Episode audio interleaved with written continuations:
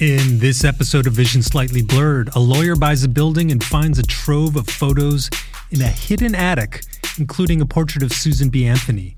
Photographer Jeff Sedlik sues tattoo artist and star of LA Ink, Kat Von D, for using his copyrighted image of Miles Davis on a tattoo and to promote her businesses. And The New Yorker takes a look at the latest book by Japanese photographer Seiichi Furuya. Vision Slightly Blurred starts now. PhotoShelter presents Vision Slightly Blurred. I'm Alan Murabayashi. And I'm Sarah Jacobs. Sarah, did you catch that video of the lawyer that had that cat filter on his face? I did, and honestly, it brought me so much joy. You know what's weird? That was only a week ago, and it seems like it was a long time ago, but I loved that it just sort of blew up and people just thought it was the funniest thing ever, even though we've known about filters. And I think there was something very earnest about the lawyer, Rod Ponton, saying, what did he said? I am here, I'm a person, I'm not a cat, something like right. That. That's a great opening line. It really is, especially to a court hearing. That got dropped in the work Slack, and immediately I DM'd it to a bunch of friends, because that's just prime quality content. In other news... Yeah. So this is funny that this is our first bit that we're going to talk about today, because it also is about a lawyer in upstate New York who discovered a treasure trove of photos in a concealed attic in a commercial building that he recently purchased. And I actually found this out from my dad, who normally just DMs me. He's also on Twitter. He'll DM me cat memes like all day, but this is like the first photo related thing that he must've thought was cool and DM'd it to me. So I was like, okay, this obviously is reaching a lot of audiences and a lot of people think it's cool. Basically, this lawyer, David Whitcomb, in Geneva, New York, recently purchased a commercial building for his practice and discovered a hidden, sealed-off attic that housed the archive and photo equipment from 19th century photographer James Ellery Hale. Otherwise known as J.E. Hale. And one of his most famous subjects that he photographed was Susan B. Anthony. The famous suffragist. That is right. The photo was taken in 1905, just 1 year before her death. And it's actually the photo that has been used by her foundation and was used to raise funds for the movement. It's a pretty cool story. You know, we've talked about these found photo events that happen every once in a while. And it's usually like a hidden room or a hidden attic. And somebody unearths, you know, a trove of photographs. We've seen a couple instances where the people finding the photos wanted the photos to be more historically unique and important than they were. Everyone wants to find the next Vivian Maier, but it's hard. It's hard to find that set of photos. But this is cool because J.E. Hale was a known portraitist in the area. He was shooting on glass negatives, and so some of the reporting says that. He found pieces of the glass negative used to print the photograph, but he fears that the parts featuring the face has been lost. And he's hoping that some local photographers can help him develop the images from 50 intact glass negatives in the trove. It's just kind of a remarkable situation to find this stuff. That would just be so exciting and cool to like open up a door and be like, oh my God, look at all this old school equipment. And as we mentioned 2 weeks ago in the podcast, with the Sioux photographer Frank Bennett Fisk, he also shot on glass plates. And so there's no degradation of the image quality. You get this really, really great detail. So it'll be really interesting to see what sort of prints they're able to make from these glass negatives. Yes, they're going to be sharp. They're going to be beautiful. Whitcomb has already co-signed his find to One Source Auctions and Antiques. And the entire... trove has been appraised for $100,000, which is actually how much he bought the building for. So talk about getting a good return on investment. I was looking at the history of the Susan B. Anthony $1 coin, which you may or may not remember from your childhood. And apparently the U.S. Mint engraver used, at least in a couple reports, 2 to 6 photographs to do his original art for the coin. There's no mention of which images he used, but since the Susan B. Anthony Foundation was using this photograph kind of widely, for their marketing purposes. I wonder if he hadn't seen this photo in the past. So there's all of these potential tangential connections to this artwork, which makes the discovery really, really exciting. Oh, wow. And they're saying that that particular photograph could alone get up to $50,000. Nice find. Nice find. Definitely. Jealous of that. In copyright news, the photographer Jeff Sedlik, who I know personally, who's the co-founder and president and CEO of the PLUS Coalition, the picture licensing universal system, which is a way to categorize image usage, sued the tattoo artist Kat Von D. Sedlik took a photo in 1989 of the jazz musician Miles Davis. Most everyone has heard of the name Miles Davis. He has the highest-selling jazz album of all time, Kind of Blue. He took a really, really iconic image of Davis with his fingers kind of making a hush gesture for the cover of the now-defunct Jazz's magazine. And in 2017, Kat Von D took that image. There's some video of her tracing the image and then turned it into a tattoo, which was used to promote her tattoo businesses. Sedlik came across this usage and filed suit against her for copyright infringement. He's asking for damages. He's asking for statutory damages of $150,000. He wants all of the references to the tattoo removed from her social media usage. And one of the things that's really struck me is the reaction. There's been a couple articles about this. One of them is on Petapixel, and of course I had to scroll down to the comment section. The famed comment section. Yes. About half of the photographers are pro-photographer, saying Sedlik's work has clearly been infringed. And half the photographers are saying, what's the big deal? He's like taking advantage of another artist. What's your take on that? Well, I am a fan of LA Ink. There was a period of my life where I was watching that pretty consistently. And that's the thing about tattoo artists, is that people are always bringing in images for them to replicate, to put on their bodies.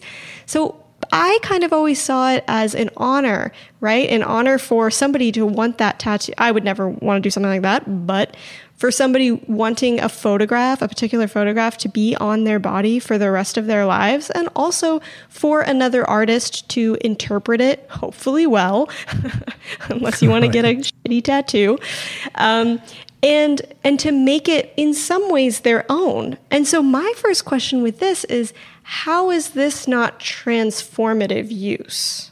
Well, I think that will be the argument that her lawyers will make, that even the mere act of turning it into a tattoo makes it transformative. I think so. Obviously, we're not lawyers. No. There have been some examples in the past. So, for example, this particular lawsuit has been compared to Shepard Fairey's Obama Hope poster, which was resolved out of court. But in that case, Fairey was claiming fair use. He was saying that he was inspired by some of these images and he created, an angle that looked similar, but it was actually fair use. That particular issue was not resolved. That underlying issue was not resolved by the settlement. I think the damning part of this is that there's an image of her tracing the photo. It's hard to claim transformative use when you're tracing a photograph. And that's the part that gets me. The other part, which I think is material, if you go in with a photo of your grandma and you get a tattoo and it's from a family photo, there's no problem there, right? Right. True. In this situation, Sedlik has the registered copyright for his image. And the pose that Davis has, it's not like a generic pose of Miles Davis playing the trumpet. It is Miles Davis with that hush position of his hand that is unmistakable. And the fact that she's using that tattoo to promote her business means that she's using Sedlik's image, his copyrighted image, for commercial purposes. Yeah. And because she has a TV show and millions of followers on social media, it's hard to claim there's no economic loss here. Yeah. I mean, I would guess that Kat's team, like you said, is going to go in there with the "this is transformative" because it's a new aesthetic of the photo. It looks different. And, you know, I always go back and think of like Richard Prince's work, right? Yep. Like if that guy can do that, I know. Kat Von D can do this. Yeah. But I think, you know, law is all about the details. And when you look at what Richard Prince has done with like the Instagram photos, for example, the fact that he inserts himself into the comment stream, the fact that he covers up Rastafarians with, you know, geometric shapes and different colors, you can make a more credible argument that a transformation has occurred. That's the argument that Prince has made in the past. I don't know when there's an almost literal translation of the photo with a very distinct pose that you can make that claim. And so it'll be really, really interesting to see. You know, tattoo art in itself has a lot of copyright implications because, you know, the original designs can be copyrighted by the tattoo artists. And there have been situations in the past, you know, when I was researching this particular thing, the NFL Players Association, for example, has asked its players to get releases from their tattoo artists since artists presumably hold copyrights for their art. And there was this situation in the past. So Colin Kaepernick, the maligned quarterback, kneeling quarterback, had a release from his tattoo artist. So when the Madden video games inserted that tattoo into their video games, they were allowed to produce it because Kaepernick had a release. But this wasn't the case for the NBA 2K16 game. So that video game developer, Take-Two Interactive, was sued, although they did win, but not because it was fair use. It was the judge deemed that the tattoos are significantly reduced in size and the player's quick and erratic movements in the video game up and down the basketball court made it difficult to discern even the undefined dark shading of these tattoos. Oh, wow. So that underlying idea of like the copyright infringement was not the reason why the case was won or lost. The blog Copyright Lately brought up a really great question that kind of ties into that. You know, could Sedlik seek the tattoo subject, the guy that got this tattooed on him, to cover up in public?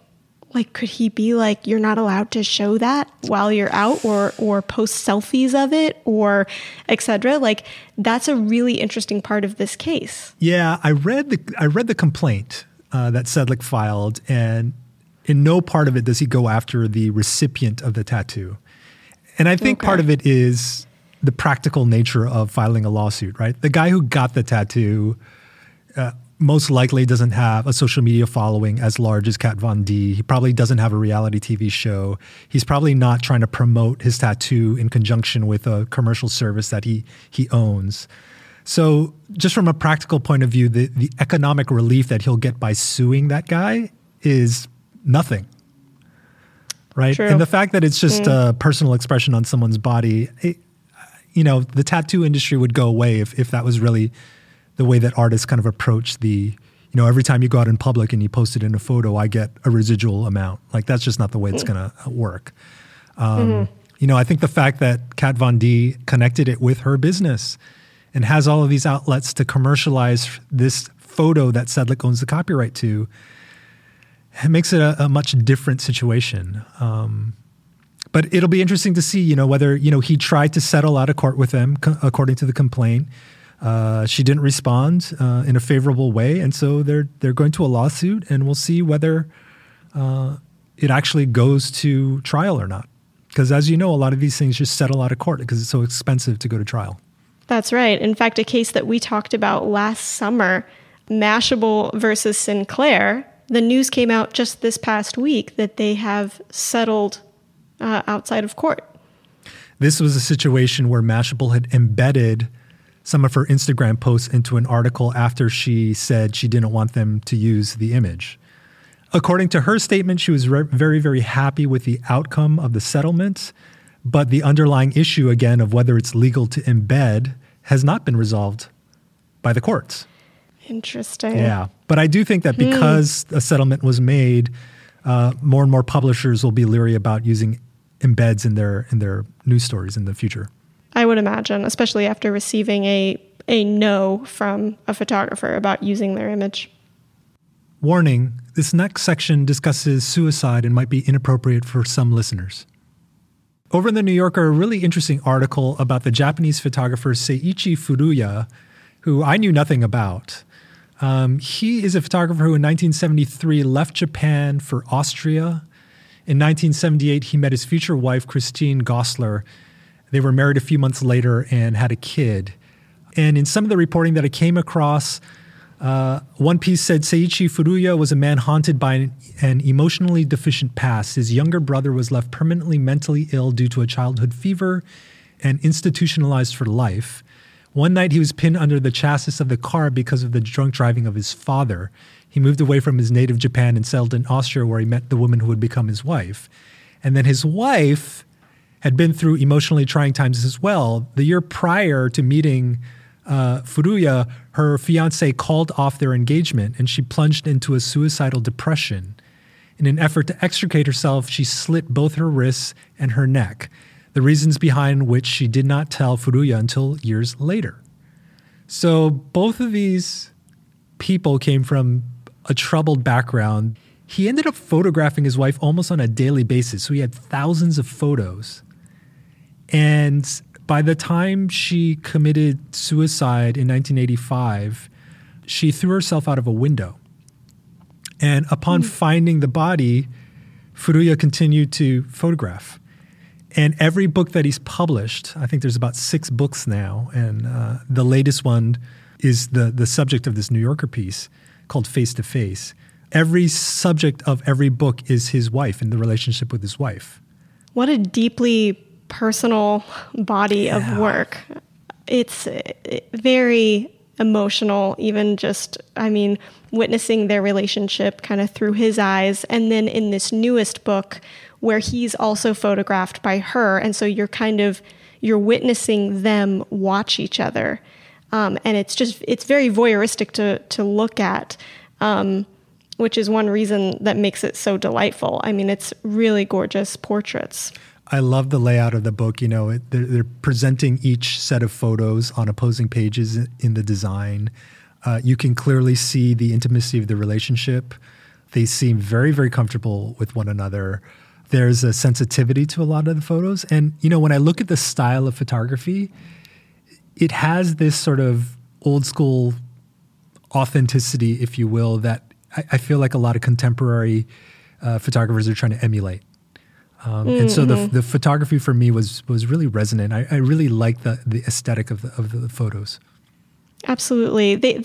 They're a strange mixture of kind of like this fine art portraiture, but also these family snapshots.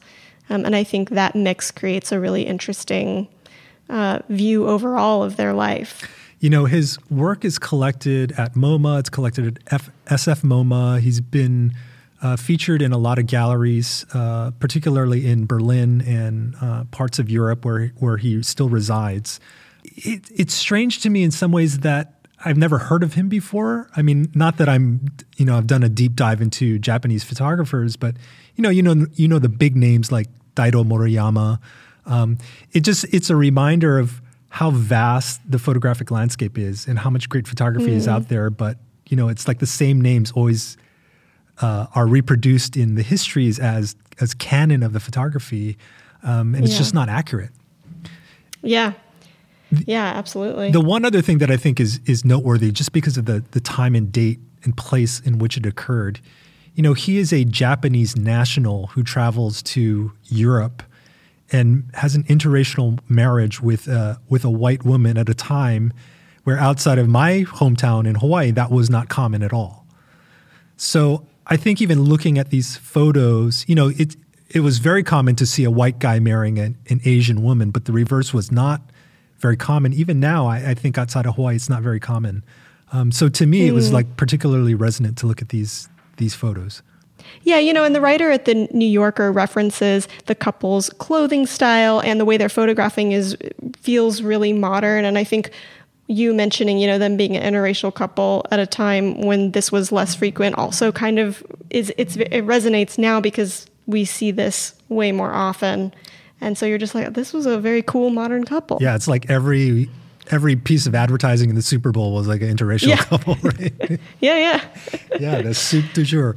Well, this link to the New Yorker article and all the other things that we're talking about today, you can find on our blog at blog.photoshelter.com. This particular book is called Face to Face by the photographer Seiichi Furuya. Speaking of photographers that we always talk about, that the culture always talks about, Magnum photographer Alec Soth started a YouTube channel just this month, and the dude's already gotten 25,000 views. Not bad for an art photographer. I agree. I just think that that's phenomenal and great. The longest one that he has posted, and I believe it was the first video he posted, is where he just talks and walks you through William Eggleston's book, Democratic Forest. And it's a really interesting, soothing talk. I was reading the comments on YouTube, and people, were like, this is like the ASMR for photographers. And the way he's got his video set up, he's got one camera overlooking the book, and then you see him, Alec, in the top right shot, and he's just flipping the book, talking about each image.